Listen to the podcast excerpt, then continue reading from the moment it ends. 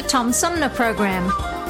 Old-fashioned radio for a new generation. Oh, it's always a pleasure to be with you, Tom. You know that. Yay, Tom! I love it in Flint! You're very astute, Tom. Tom, easy question. I'll debate Andy Billen on your show. Well, uh, that's a very good question. Uh, Hello, darling. This is Elvira, Mistress of the Dark, with Tom Sumner. I'm all right, Tom. How are you? Hey, lucky day, Mister Sumner. Ciao, Tom. How are you today? That's a good question. Hi, this is actor, comedian Jonah Pody, and you're listening to the Tom Snyder, uh, Tom Smothers. Uh, I mean, I'm sorry, what's his name? Oh, Sumner. The Tom Sumner Program. Good morning, Tom. How you doing? Hey, at least I got the Tom part right. The Tom Sumner Program. Old-fashioned radio for a new generation. Our fellow Americans. Right now, the COVID nineteen vaccines are available to millions of Americans. And soon, they will be available to everyone. The science is clear. These vaccines will protect you and those you love from this dangerous and deadly disease. They could save your life. So we urge you to get vaccinated when it's available to you. That's the first step to ending the pandemic and moving our country forward. It's up to you.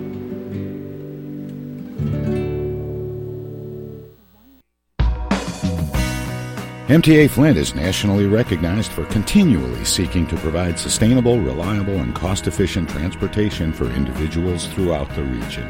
Through work-related and non-emergency medical transportation and your ride services, M T A is moving people with future and alternative fuel technologies. More information about M T A Flint and specialized services is available at m t a flint dot org. Hi, this is Gretchen Whitmer, and you're listening to the Tom Sumner Program. It's time now for Armchair Politics. Join host Tom Sumner for this weekly reality check on current events in local, state, and national politics, and the real issues that really matter. You too can be part of Armchair Politics. Find us on Facebook. We let the dogs off their leash. Stay tuned, because it's on now. Hey, welcome to this week's edition of Armchair Politics, our weekly roundtable on the Tom Sumner Program. Joining me for today's edition of Armchair Politics, our panel of political pundits includes our roundtable regulars. On the left, Flint's premier political pundit, Paul Rozycki. Good morning, Paul. Good morning. Good to be here. And on the right, longtime Genesee County Republican Henry Hatter. Good morning to you, Henry. Good morning, Tom. And joining us for uh, today's edition of Armchair Politics, East Village Magazine consulting editor Jan Worth Nelson. Good morning, Jan. Good morning. Good morning. And as morning, al- Jan. And as Good always, uh, I, I start out with uh, some quotes, and the first one is always... Uh, finish the quote, where I ask you how would you finish this quote, and it goes uh, like this. The Constitution is a document that should what? How would you finish this quote? Hmm.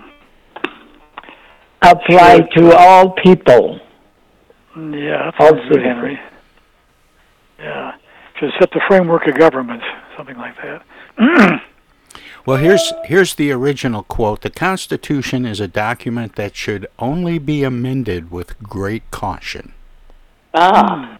Uh-huh. Uh-huh. Okay, so... Hmm. I'm trying to think who said that. Hmm. I would not have guessed yeah, I don't... who who said it, and uh, that came from Carl Levin. Oh! Oh, good quote. Yeah. Wow. Yeah. He just died, didn't he? He did, just yeah. this last week at week, age yeah. eighty-seven, mm. after uh, serving as, uh, well, he retired in what, um, sixteen? sixteen. Yeah. I believe it was sixteen. Four, fourteen, wasn't it? You might whenever, be, whenever, I'm not whenever sure. Whenever Gary Peters got elected, Gary Peters replaced him, so for, at fourteen, I think. Yeah, you might okay. be right, Paul. I, yeah. I, I was thinking sixteen like Henry, but... Uh, But he had been uh, Michigan's longest-serving member of the U S Senate, serving uh, thirty-six years there. Yeah. And he was highly respected among Republicans and uh, other people who served uh, Congress and government at that time. He was a very straightforward kind of guy. Yeah. He really was. Yeah, and and he was um, interesting. In as I was reading some of the uh, um, tributes to him over the last uh, week or so, um, and and I suppose it shouldn't surprise me, but he actually started out on the Detroit City Council. Right. Yeah. Yeah. When when he first ran, nobody thought he had much of a chance. Uh, he was uh, he took what Bob Griffin, I think, when he first ran and first time around.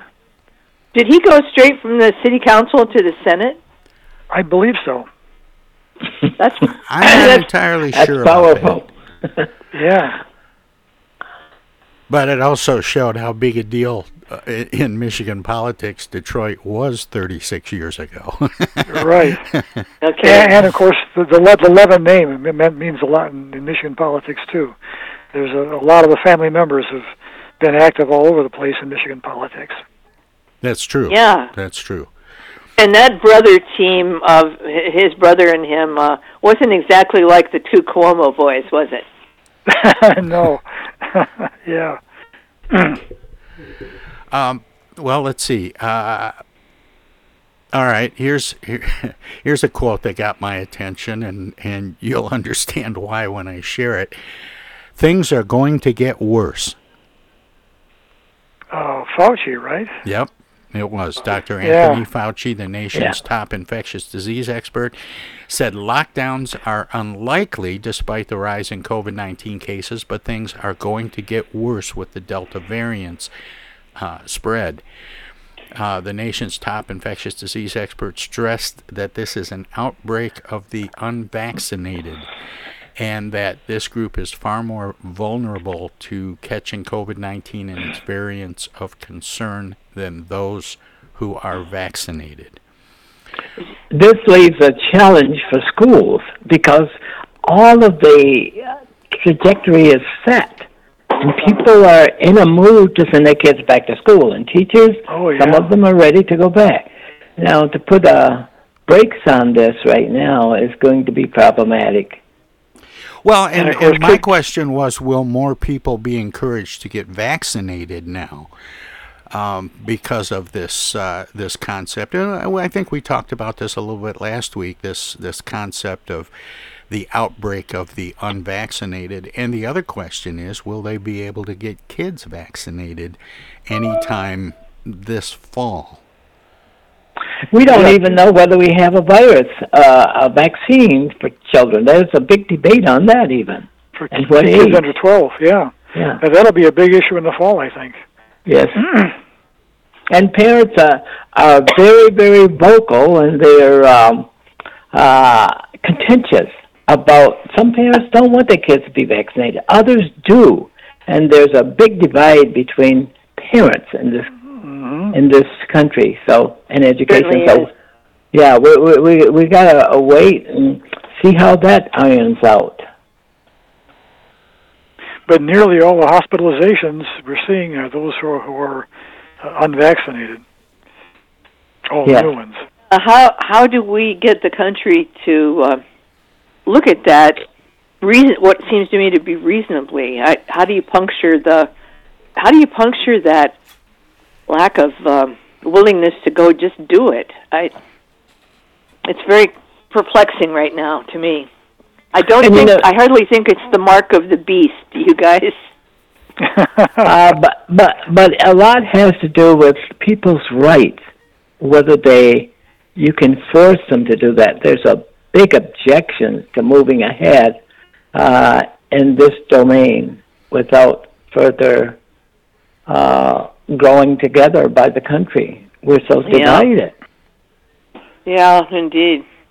Well, but... You know, there's a, in terms of rights, there's, there's all kind of limits on rights when you can endanger others. I mean, you don't have the right to drive one hundred miles an hour down Dordt Highway. Right. And nobody, you know, nobody claims that's a right because you, you might you kill somebody doing it. Well, from what I from what I hear, Paul, there are a few that that, actually, that are yeah, claiming that as a right. Yeah, I, I live close enough to Dordt Highway to hear much of that, so I think you're. I may be mistaken on that point. That's true. that I, I don't true. know that I'd phrase it just that way, Paul. Right. I, I, I think I'd stick with the fire in a crowded theater. Maybe that's it. Yeah. Yeah. yeah. So many other examples, like smoking cigarettes in a restaurant or using a, a seatbelt. I mean, those things, it's not, ro- to use a worn-out phrase, it's certainly not rocket science. Uh, there was a meme going around this week that I thought was kind of funny where he said, we're not asking you to storm the beaches of Normandy. We're asking you to wear a mask and, a, you know, get a shot. It seems like uh, the sacrifice is... So much of this discussion has to do with people's um, beliefs and their values. Uh, they claim that, you know, and any time you interfere with that, you create a whole new dynamic. Does anybody know if there was equivalent resistance in the hundred-year-ago plague? I mean, were there people who were claiming it was the mark of the beast back one hundred years ago? Does anybody I'm know? I'm not the sure his- that we had a vaccination one hundred years ago. Right, there was no vaccination, right? Um, but I wonder I there if there was there, Paul. I don't remember. Um, I don't think so. I think there was resistance to, to wearing masks, though. I recall seeing some, some photographs. I was recently. thinking about the, the Salk vaccine. Mm. Um, I remember yeah, actually yeah, I, being given that in and during school. Yeah, me too. Yeah. Right. Same here. So was I. Yeah. And I don't remember. I don't remember if there was any uh, any opposition to that. Um, yeah, I, no, I think there was almost a celebration when they finally got that. In this day and age, if if you tried to set up a clinic in a public school to give shots for COVID nineteen, um, somebody burned the school down. That's the way yeah. it feels. Yeah, yeah, I know. Uh, back in uh, uh, during the time of uh, the polio vaccine, I think it was very graphically portrayed what it was like to be in an iron lung. Can you imagine the, even the uh, the um, the subject of an iron lung? That just sounds very, very repetitive. I recall the pictures of those iron lungs. Yeah. Yeah. No, me too. And people well, were glad to get the yeah. I'm I'm. currently haunted by images of people dying on ventilators, and, and it doesn't seem like it should be that much different, and yet it is. Mm-hmm. Very hard to understand. It is. Well, mm. uh, here's here's another quote. See if uh, if you have any idea who might have said this. Today's report from the New York State Attorney General substantiated and corroborated the allegations of the brave women who came forward to share their mm. stories, and we commend the women for doing so. Um, New York that, Attorney General? Yeah, that that was uh, the Attorney General of I believe, no, New York. No, but it uh, it was about her report, um, Senate Majority Leader Chuck Schumer and Senator Kristen oh, yeah. Gillibrand oh. in a joint statement. Um, of course, New York Governor uh, Andrew Cuomo on Tuesday faced mounting pressure from Democrats, uh, including the president um, and his state's uh, two U S senators, to resign in the wake of a report that found he sexually harassed multiple women. Will Cuomo end up resigning, as uh, the president yes. has called for him to do? The president is against them. Uh, the Democrats, uh, major Democrats are against them, and so are mostly all Republicans. So there's no place to hide. You, you know, you got to do something. Yeah, either that or he'll face impeachment, but I think before that happens, I think probably he will end up, end up resigning. Yeah. So he had really wanted that fourth term, the fourth term that his father was denied, I understand. Uh, and some people are saying he's just going to try to tough it out, but mm. uh, based on that, hmm. I think he should resign as well. Well, uh, if if uh, if Al Franken had to resign, this guy should have been that's, gone. That's right. That's right. Yeah. Uh, It's really it's really messy and icky, isn't it? Uh. Well, I'm not sure um, how much, uh, you know, I think about that Al Franken resignation a lot. And I'm not sure how much of that was uh, pressure on him to resign or him just just being fed up with Washington. Really? I, yeah. I, I'm not mm. sure. I you know, I, I don't have any um, any real data on that, but I, I just I wonder about that sometimes because it seems like he could have toughed it out. It certainly yeah. seems like he could have, yeah. But he has a family, his wife and children, and he has uh, other family members and friends and stuff like that that uh, discuss with him or shy away from him. And, you know, he has a life, too, to live, and it was just yeah. not worth it to continue. There's well, nobody for Cuomo, right. nobody. Yeah, I mean, it sure seems like it. I, I haven't even heard any... Uh, anything from his brother. I know. Anyway, we got to take a short break, but we'll come back and we'll talk local politics right after this. Everybody's doing a brand new dance now. Hi, this is Mark Farner, and you're listening to the Tom Sumner Program. I'm Julie Lopez with Crime Stoppers. Have you ever wondered what to do if you have information about a crime or the whereabouts of a felony fugitive and you want the police to know but you need to remain anonymous? Well, here's what you can do. You can go to p three tips dot com or download the mobile app. You can go to Crime Stoppers of Flint and Genesee County's Facebook page and click on the Leave an Anonymous Tip tab, or you can call one eight hundred four two two jail. All methods are anonymous, and if your help leads to a felony arrest, you may be eligible for a cash reward. Remember, your voice matters. While we've been staying safe at home, scientists have been on a journey. The destination, a covid nineteen vaccine. This journey began decades ago with research into other coronaviruses. Scientists built from there with months of research and development, cooperation with other experts worldwide, and clinical trials on tens of thousands of volunteers of diverse race, age, and health status. They arrived at a safe, effective vaccine, and hundreds of thousands in Michigan have already been vaccinated. But the next step is ours. We need to get the vaccine when we can. Keep wearing masks correctly and taking precautions until we reach our destination, freedom from covid nineteen, and getting back to the lives we love. Discover the facts for yourself at michigan dot gov slash covid vaccine. A message from the Michigan Department of Health and Human Services.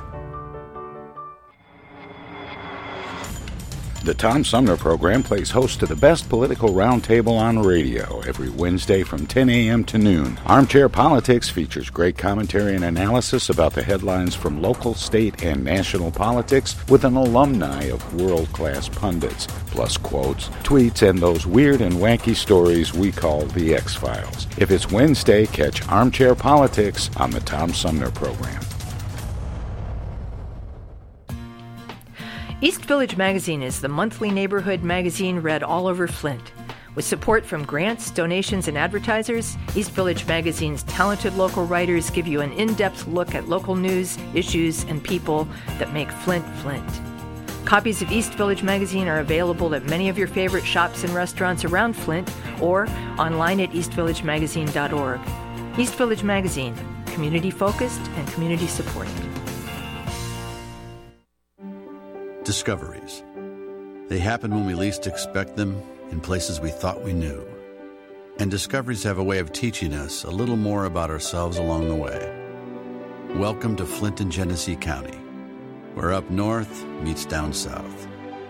Home to Michigan's largest county park system and a vibrant culture. A place filled with discoveries we've yet to make, throughout acres of beautiful lakes, wetlands, and woods, and in the diverse city beyond, where the uplifting melodies of gospel choirs fill the air, where the work of renowned artists color the galleries and museums, where the fresh fruits and vegetables at the downtown farmers market awaken our senses, and where the cultural center and planetarium broaden our view of the world. Let's spend a few days enjoying the wonders of Flint and Genesee County, where the joy of discovery is pure Michigan. Your trip begins at michigan dot org. Technical assistance for the Tom Sumner Program is provided by Swiftlet Technology, engineering and I T services at swiftlet dot technology. I know. of a place where you never get harmed. A magical place with magical charms. Indoors, indoors, indoors. Take it away. Hi, this is Deb Cherry, Genesee County Treasurer, and you're listening to the Tom Sumner Radio Show.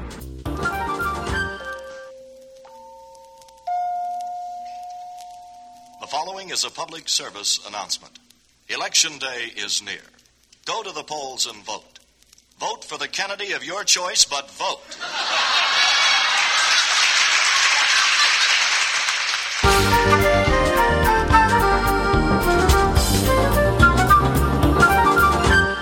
Hey, welcome back, everybody. Armchair Politics continues now with our roundtable regulars, Paul Rozycki and Henry Hatter, joined by Jan Worth Nelson from East Village Magazine. And uh, that little that little reminder yesterday was uh, a primary election for the Flint City Council, and uh, there were no, there were some things, uh, some villages to vote on in, in towns and villages in uh, Genesee County and in other cities and counties around the state of Michigan. Uh, this uh, off-year primary election. Um, any uh, any thoughts uh, on on yesterday's? Uh, well, let's start with voter well, turnout. yeah, well, less than eight percent, and in Flint, uh, for one thing. One big surprise I had was that, uh, with one exception, all the incumbents who chose to run survived. I thought yes. there might be a, a real big backlash against the incumbents, given the the rancor of the city council. But uh, except for Maurice Davis, every other incumbent survived to to run in November. And uh, and some of them got, I, I don't know if you can say a lot of votes, considering yesterday's uh, lamentable turnout. But um, like I was surprised to see that Monica Galloway got the most votes of any of the incumbents, I think. Yeah, that's right. I predicted that myself. That she was, yeah. Uh, she was. She appeared to be well respected, and she belonged to many, many other uh, coordinating um, organizations with states and counties and stuff like that. That means that she was well respected. Well, she's well, she's well connected with the municipal league, and she's gotten a yeah. few positions there. But again, g- given the, the nature of the council, I, I thought she'd have a tougher time. But um, oh. uh, she and Herkenroeder came out of the seventh ward as the, the two candidates. But yeah. the low voter turnout uh, spells to me that there's no movement toward uh, generating the vibrancy in in uh, county and city government that it needs to do to change. So it right. functions better and to meet uh, the needs of the people that it serves. Yeah, absolutely. I know. You know, on the Gall- Galloway Herkenroeder, uh, since it's my neighborhood over here, I thought it was interesting that I mean I thought that um, Herkenroeder, however you not pronounce it, would be do better because there was the great sinkhole drama that happened in the last. That's few right. weeks. And uh, and Monica Galloway did never appear over here. um, she did bring it up at this at one of the city council meetings, but you know there were there were the sinkholes that were opening up over here was just everybody was screaming and yelling, and and Herkenroeder showed up on the scene yeah. and uh, several times and looked up a lot of you know gave us a lot of feedback and everything. So I, but again, I think it points to a little bit of a division in the seventh ward because um, the people over here are primarily white, and yeah. uh, I think that they're, you know, our screaming and yelling about the sinkholes, it may have been regarded as, um, well, geez, we've got it worse than that. We're in our part of the neighborhood, you know, so stop your whining. But I, th- but, I think by showing up, she, she really gave her campaign a boost. Because uh, she, the reaction to, to her, to her Herkenroeder's being there when all that happened was very, right. very positive, and I think it really did give her campaign a boost. And another thing about that is that about the incumbents and their performances, those meetings are so horrible that people don't go. Well, they can't go to them, but they they could tune in if they wanted to. People don't want to listen to it, they, and so I, you know, because it's just so obnoxious. Uh, yeah, a lot of I, it. And and so people then would rely on the local media, I guess, to tell them what those meetings are like. Uh, but I think that was where, you know, I agree with you, uh, Henry, that um, Monica Galloway's uh, participation in professional uh, organizations and so on is a really great thing. It, it, they should all be doing that. But her performance in those actual meetings has really gone downhill, in my judgment. And um, and but people may not know about that because, and who can blame them for not wanting to have to listen to it? It's just, you know. So that's my view. That um, I think well, that we're I, I, people I don't know exactly what's going on in that city council. I think that I, I, I pull I pull I pull those meetings up, but I, I I really can't can't really pay attention continually. It's sort of like I'll pull it up on my computer here in this in my study, and it's kind of like background noise when it's running. But I, I can never endure the whole six, eight, or ten hour meetings they have. Right. You know, I I, I believe it, to me it's the tail wagging the dog. You got people out there that don't understand government. They're they're getting to the podium and making statements and making assumptions and driving the process. But where are the real people? The people who understand this and understand the role of government and understand that government has to work for all people, not for an individual few. Or for a selected group of people, and those are the people there at the podium, and and uh, the council people are listening to those people.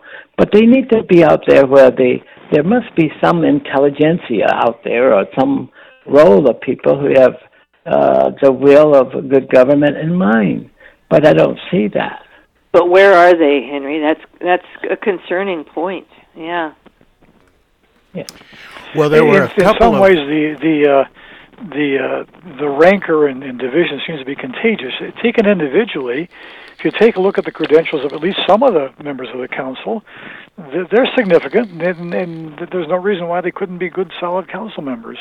But it seems like once they get together, they feed on each other, and yeah. It just goes downhill from there. Yeah, it just lapses into personal attacks and uh... yeah.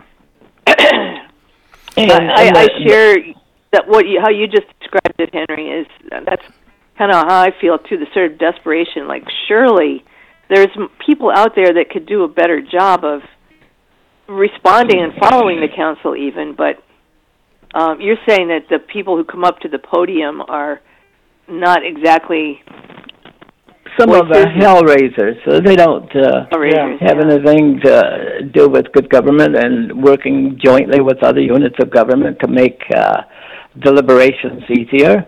But and, and I think the rest of the county is looking at the city of Flint, and the city of Flint is a center of government for all of the county, and uh, Flint needs uh, that support from the rest of the county to drive its will. And uh, people have given up uh, who live on the outside, that there's no government at all. This is a just a, a show of, of nonsense. You know, one other thing is, is when the council has got such a bad reputation, it discourages qualified folks from running. And if you were a qualified individual who wanted to run for council and you look at what they're doing, you might say, oh. no, I got better things to do with my life than to spend six or eight hours every Monday night yelling and screaming at people. Yeah, I, I know. There really has to be a critical mass of mature, reasonable people that get on there to control the other part of it. Um, you know, like, I, I think there might be some possibility, like, say that, let's just say that Allie Herkenroeder won. Um, let's say that, um, uh, I mean, there are some people that are running that could affect the critical mass a little bit, but in my view, as long as that first ward person is still in there, it's going to be a right. I, you know, I, I, I I just like to conclude with this part um, about Miss Galloway. Uh, she called me one day and asked me uh, to um, uh, create a situation so she could come out to Clio and observe how they function. And uh, which, that was a compliment to Clio, and of course they all did things they needed to do uh, to make that happen. But th- th- I remembered that she wanted to learn others' perspectives, and I think that all council members should go to other should uh, review how government is around them and see how they could improve their own image as the seat of government for all of Genesee County. Well, I think you got to give credit for wanting things to be better and recognizing the, the dysfunction. Um, but I, when you get to the when you get to the situ- the actual situation and the actual meetings, uh, I think I don't think Eric Mays wants it to be different. Is my view from yeah. the way that he's behaving. So as long as you've got somebody like that, um, it's going to be very hard, even if your intentions are good, to control the force. Well, it's them. It's interesting. I asked. I had all of the candidates except for one. One of the candidates in the uh, seventh ward, Shannon Searcy, uh, declined to come on the show. Um, I'm not sure that there's a correlation between that and finishing third, but I just set it out there. Um, but in the process of talking, especially to the newcomers, they all seem to think that they can bring a level of professionalism that will rub off on their colleagues, and and that they can they can make it better. And it's it's surprising how many times Eric Mays has proved that he could dominate that group and and steer them basically wherever he wants it to go. Yeah. And yeah, I recall in the past they had a number of I was I was part of a number of workshops of of you know how to conduct a good meeting and state and local government and all that, and it all went very well for the workshop.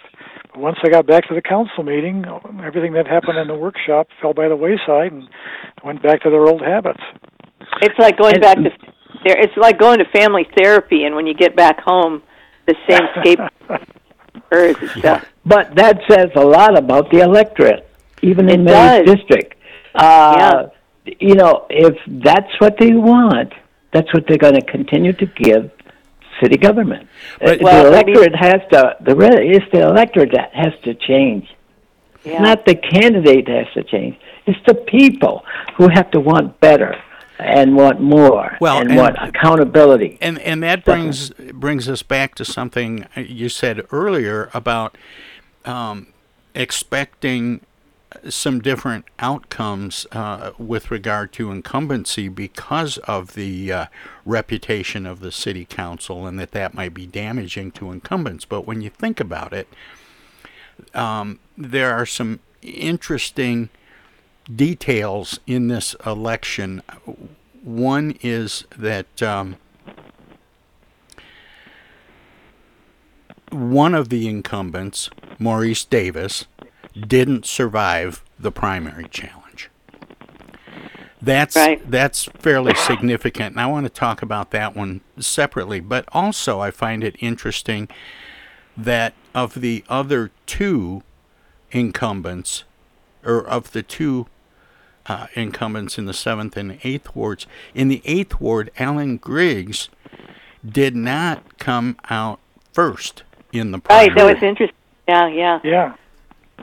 Yeah, that and was interesting. He'll be facing sort of on that subject. Did anybody find it interesting that Carrie Nelson came in third? Yeah, the, that was a mild surprise. Yeah. And he had I, held that seat before. um, I thought that was interesting. That, and, and in the fifth ward, which wasn't on the ballot, um, Juantez Davis, who had held that seat before, um, was not. Uh, uh, certified to, to run again. Right. His his petitions were turned down. Um, but I, I think it's I, I think it's telling a little bit that in, in the eighth we have an incumbent that didn't come out on top, and then of course yeah. uh, in the second ward the incumbent didn't make it through the primary at all. But I wonder in Maurice Davis's case if that didn't have something to do with the residents in the second ward reacting to his support of Donald Trump. Exactly. That, that was my thought, too. Yeah, that would be my he, thought. He, he, he, he yeah. got out in front so strongly on that issue. Yeah, he got national attention. oh, yeah. Lord. I think he but didn't read the room right on that it. one. And that that's part of, in my opinion, part of the things that's wrong with Flint. It only has one voice. There's no opposing voice. There are no Democrats, no Republicans. Everybody is in the same bag, and there's n- new ideas that's hard to emerge in a situation like that. So um, the, I don't anticipate things to change very much without some kind of a rising, opposing point of view. And it's got to be from new people who yeah. have uh, who are rising now to assume the role of government. But it's not going to happen in this generation. Henry, do you have any views about what could be done to wake up the electorate and get them to have better, make better quality decisions and so on? No, but, but there's a time when things will collapse because of this kind of behavior. You know, wow. they got to figure out that we're not getting any new businesses in town. The kids are not being better educated. Uh, we're not growing any wealth.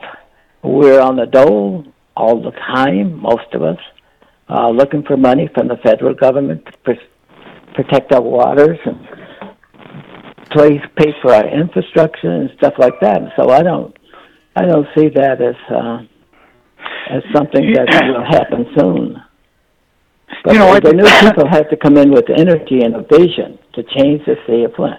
It's got all of the the the tools and ingredients it needs to change.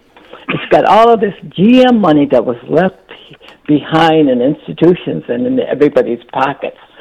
But that money won't emerge unless, of course, we have a responsible government. And we have to have the responsibility. Well, very very quickly, I want to just run down the uh, contests going forward. In the second ward, Liddell Lewis will be challenged by Audrey Young.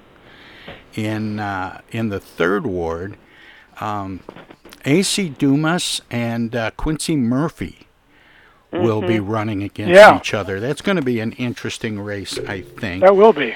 And...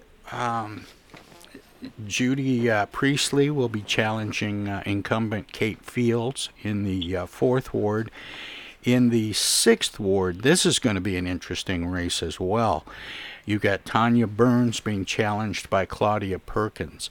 And um, without saying anything about the people who didn't finish in the top two, they're both pretty good candidates, I think. Oh, yeah. Mm-hmm. And uh, then moving on to the seventh ward, as we already uh, already talked about, Allie Herkenroeder will be challenging the incumbent Monica Galloway.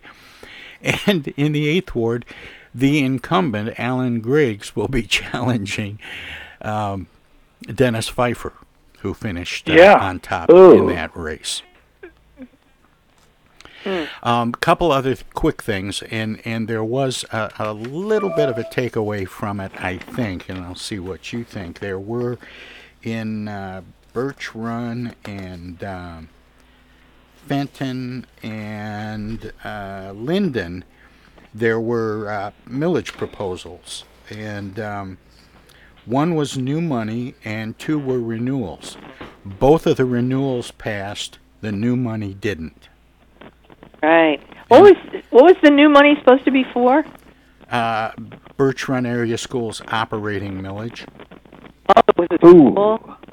Operating millage. Wait, I, I, I thought I thought the Birch Run thing did finally pass. I, and in Genesee County it failed, but I thought it in district wide I thought it passed. It, no, it, it it went down fifty-three to forty-six according to the numbers I got from the clerk's office. Yeah, yeah, I've got those here, but I think the, the district covers much. It's only a corner of the district. There's only twenty-eight votes. In oh, that, that so area. You're saying from another county there are numbers? Yeah, I think I think that that laps over into here. Saginaw County. So the Genesee County numbers just shows this little corner of the district. I'll, I'll have I to believe, re- I'll have to revisit that. My yeah, I believe it did pass finally. Yeah, my apologies huh. for giving the wrong impression there. I uh, I'll have to revisit that. Yeah, that Birch Run thing is always tricky because it's just just a little. Little subdivision, I'm guessing, up in northern Genesee County, but the whole district goes further into Saginaw County, I believe. Anybody surprised by Mike Duggan's runaway win in the, in the primary in Detroit? I wasn't. Oh. No, not really. Not Surprise. really. seventy-two percent, seventy-two point five percent in a field of ten. Wow. Mm. That's, that's huge. That is impressive. That is. Do you guys think he's a good? He's doing a good job. Obviously, the voters do. I think so. Yeah. That's refreshing, isn't it? He got seventy-two point five percent of the vote, and uh, the person who came in second got ten percent. Oh, my goodness. Oh. What was the turnout? Do you happen to know that? I don't. That That isn't in the notes I have. I have it for Flint, but I don't have those numbers for Detroit. It, it was interesting. Are we going to be a broken record to keep complaining about these low turnouts? It's, I mean, that's that's yet to be seen. Especially. That's yet to be seen um, as uh, districts get redrawn and and different candidates begin to emerge. It was interesting that they that the I'll be watching Detroit, that, Jan, for that very reason. Uh, go, go ahead, Henry. I'm sorry. Uh, it was interesting in Detroit. There was no evidence of racial uh, overtones because yeah. to get seventy-two—that is um, that is incredible. Yeah. Uh, and I, I hope other cities will take uh, a page out of this election and uh, try to do likewise, and and and grow that culture that causes a city to work well together. By, by the way, Tom, do you have any final numbers on the, the Detroit Charter? In terms of yeah, of... I do, um, and I meant to bring that up, but I, I uh, let's see. Yeah, we've got we've got a minute or two to talk about that because it was voted down. Yeah. Um, Sixty-seven to thirty-two. I, I don't think I saw any final numbers on it. But... Sixty-seven to thirty-two. Yeah. Yeah. Hmm. Oh, wait a minute. That's with uh, eighty-one percent of precincts reporting.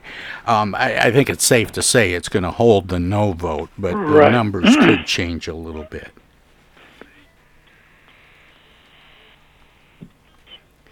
Yeah, I. Um, I in yeah. fact, a, an article I read in the Free Press this morning referred to it as haphazardly written. yeah, there, there were a lot of critics for that, yeah. Mm. So what's the length of the term for Duggan? What is it, four I think years? It's six years. What is four it? years, I think. Yeah, it's four uh, years. Yeah, huh. yeah. Boy, it'd be nice to have some stable city government here, wouldn't it? Wouldn't it be nice to have Henry's yeah. dream come true? Yeah. Well, you know, I've always thought... if we look to the north, Saginaw has a stable. I believe with all the variations and the sorts of people that live there and work together, their communities are stable. Mm. They're much more you know, I, I always used to argue that that the, the, the, the three forces that used to govern Flint were, were G M, the U A W, and the Mott Foundation. Right. And two of them are pretty much gone. Yeah. And that really opens the, the door to just an awful lot of chaos because we've been yeah. so used to having those three forces as the, the the groups that put people on councils and, and advisory boards. And and, and, and interestingly, that characterization of who runs Flint did not include the city government. That's exactly right. exactly right.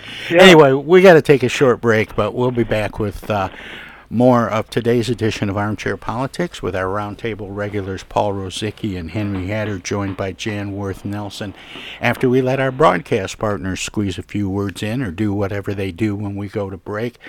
They are uh, W F O V ninety-two point one L P F M in Flint. Hello there, citizens. Darkwing Duck here. And every time I'm in Flint fighting crime, I always stop by the Tom Sumner program. Don't forget, stay dangerous. Darkwing Duck out. While we've been staying safe at home, scientists have been on a journey. The destination? A COVID nineteen vaccine. This journey began decades ago with research into other coronaviruses. Scientists built from there with months of research and development, cooperation with other experts worldwide, and clinical trials on tens of thousands of volunteers of diverse race, age, and health status. They arrived at a safe, effective vaccine, and hundreds of thousands in Michigan have already been vaccinated. But the next step is ours. We need to get the vaccine when we can, keep wearing masks correctly, and taking precautions until we reach our destination, freedom from COVID nineteen, and getting back to the lives we love. Discover the facts for yourself at michigan.gov slash COVID vaccine. A message from the Michigan Department of Health and Human Services.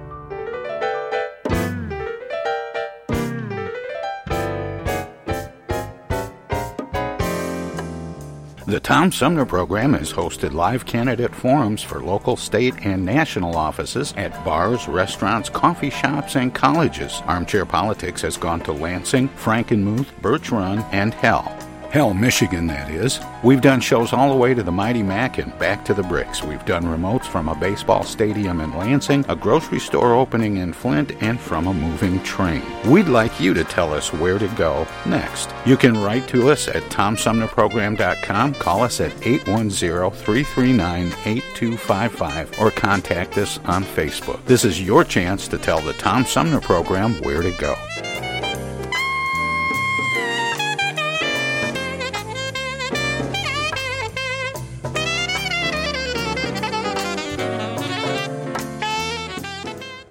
Say, objection.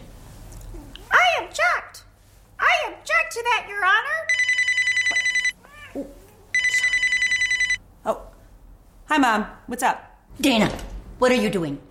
Oh, you know, just, um, Attorney General stuff. Listen, I have a legal question. What is it, Mom? I just got a call from the water company. Apparently your father has not been paying the bill. I guess they're going to turn the water off because we owe more than one thousand dollars now. Can you believe it? Actually, I can't. So listen, we just have to send them two hundred dollars in Edible Arrangements gift cards, and that will keep the water on. Now, here's the legal question. What is the website for Edible Arrangements? Mom, it's an imposter scam.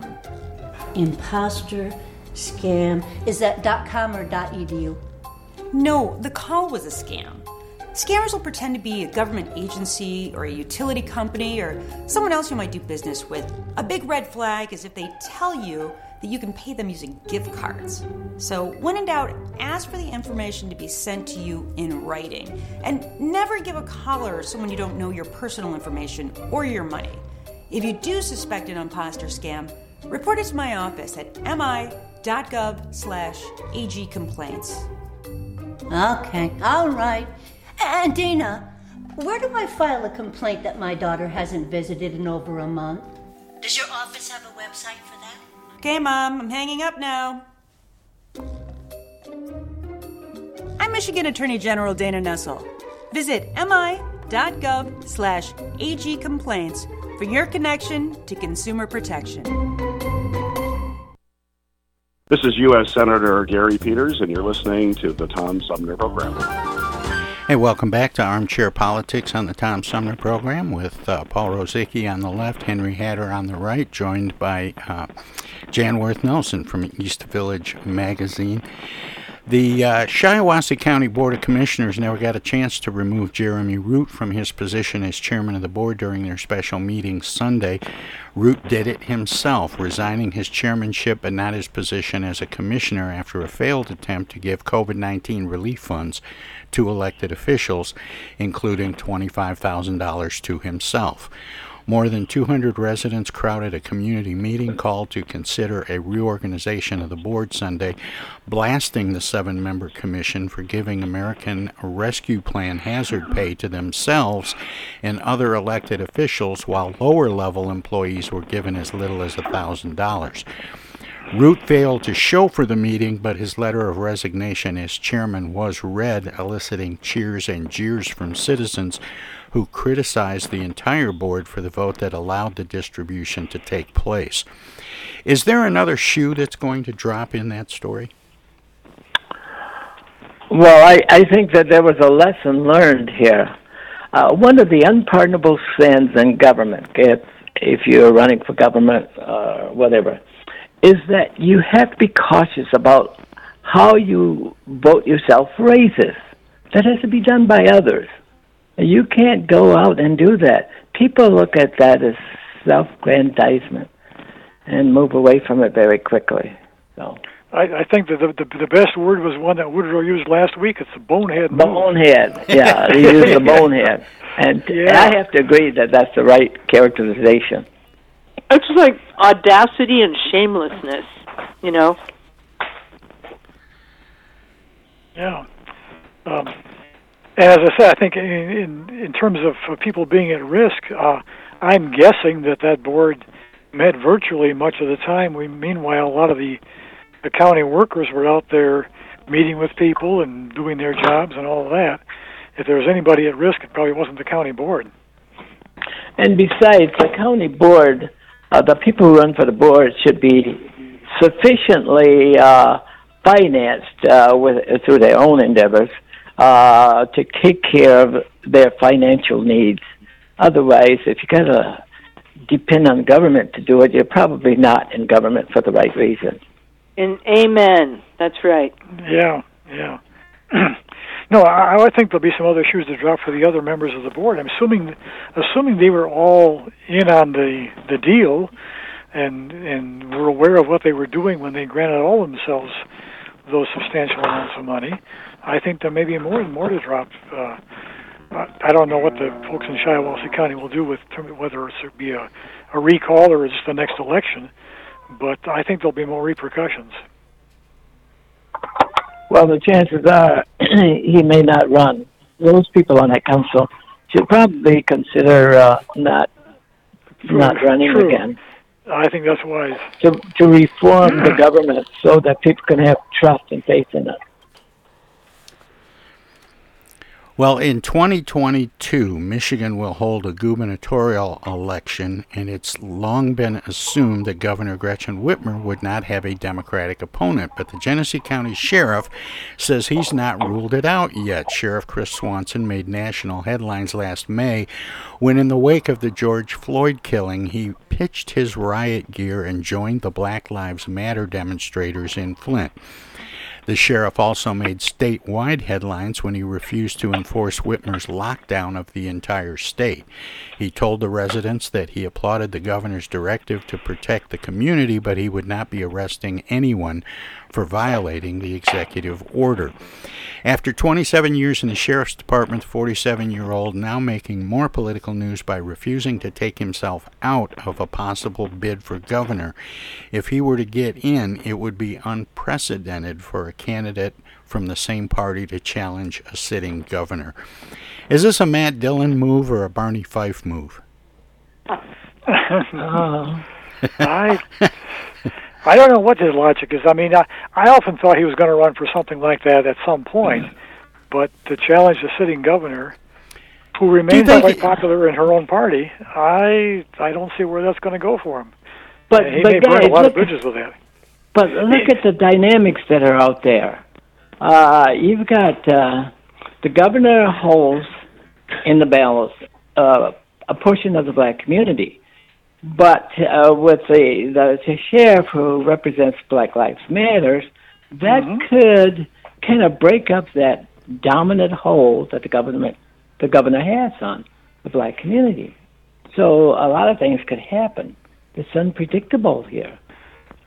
So, no, I, uh, I think he can be a very viable candidate at some point, but under under these conditions, I just it strikes me as kind of a suicide move. But yeah, I, I think at some yeah, point, maybe not that far in the future. It's not recommended uh, if you were a Democrat. I, that that would probably not be a good thing. And you think uh, you could uh, the consequences and the backlash, the aftermath.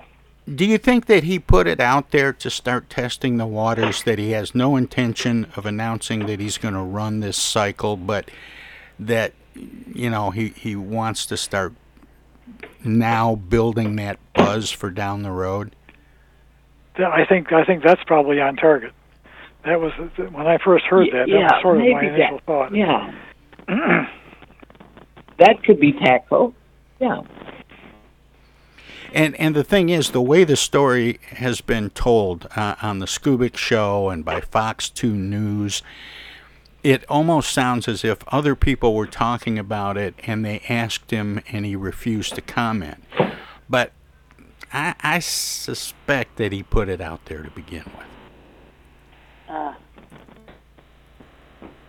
No, I, I think he's got other ambitions, and I'm, I'm sure we'll be seeing those some, somewhere down the road.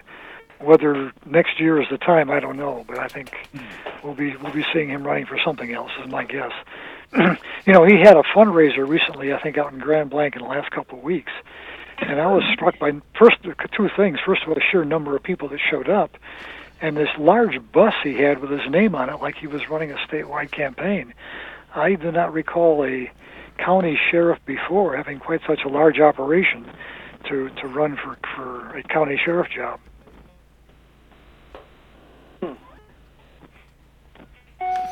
Well, and, you know, he was actually appointed to serve as interim before running a full campaign. Right, right.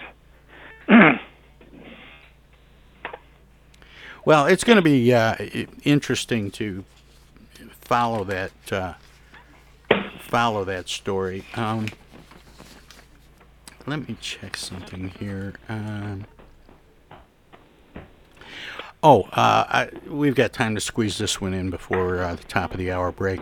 Four reportable conditions related to spending state funds on Flint water crisis programs have been identified in a new report from the Michigan Office of uh, Auditor General. The report, released Friday, does not identify any significant errors, but reports insufficient oversight of grants, unsupported or improper grant changes, and lack of on-site reviews of school nurses paid for by the state's three hundred seventy-one million dollars in spending authorizations for water crisis programs. Who has oversight, and should oversight be uh, established prior to releasing funds? I don't think uh, it's yeah, been defined. Um, Hmm. Yeah, I was just going to, as you were leading into that, I was just going to go, okay, so who's supposed to do it? Yeah. Uh, and yeah, absolutely. That that brings up, um, to me, that brings up the whole debacle with the Mott Foundation and the Flint Community Schools. Like, who's paying attention yeah. to these proposals? Who's, you know, uh, I, okay, I'm going to shut up because I want to hear what you guys have to say. I want to hear the answer to that question. Who does Who does go over all it? Of that is very nebulous. Yeah, I'm not sure not we have yeah, the answer to that no question. Structure. But it, it seems like people giving out money should be asking that question before the money is given out. That should be. That's what the Mott Foundation did. They yeah. asked questions. Well, I mean, there should be a system set up that says, if you take this money, this is how you have to account for it to us. I mean, that that just seems logical to me. Um, you know, the East Village Magazine just went through this process of turning in our annual report for the money that we receive from the Mott Foundation, and, you know, they want detail. They want metrics. Um, it, and we know that that's what's expected of us every year, and we have to uh, justify things that we do that either met the terms of the grant or didn't in whatever way. That just seems logical to me. So, and and our, the amount of money we're talking about there is minuscule, uh, but were there criteria set up for how to be accountable, or or was this just a matter of everybody was in a big hurry and they threw the money out and like, oh, we'll deal with the evaluation of it later? Uh, hmm. You know, I, I think oversight in general refers to the electorate. The people, uh, if they combine their power. Yeah, well, I mean, if there's public money, look, yeah, yeah, that's right. But but but mm-hmm. but in reality, that doesn't work. People don't all think the same thing. They they can't uh, generate um, an organization that does that automatically. So the and people most voters haven't got the time or energy to, to focus on the, those details of. Yes. So many of those programs.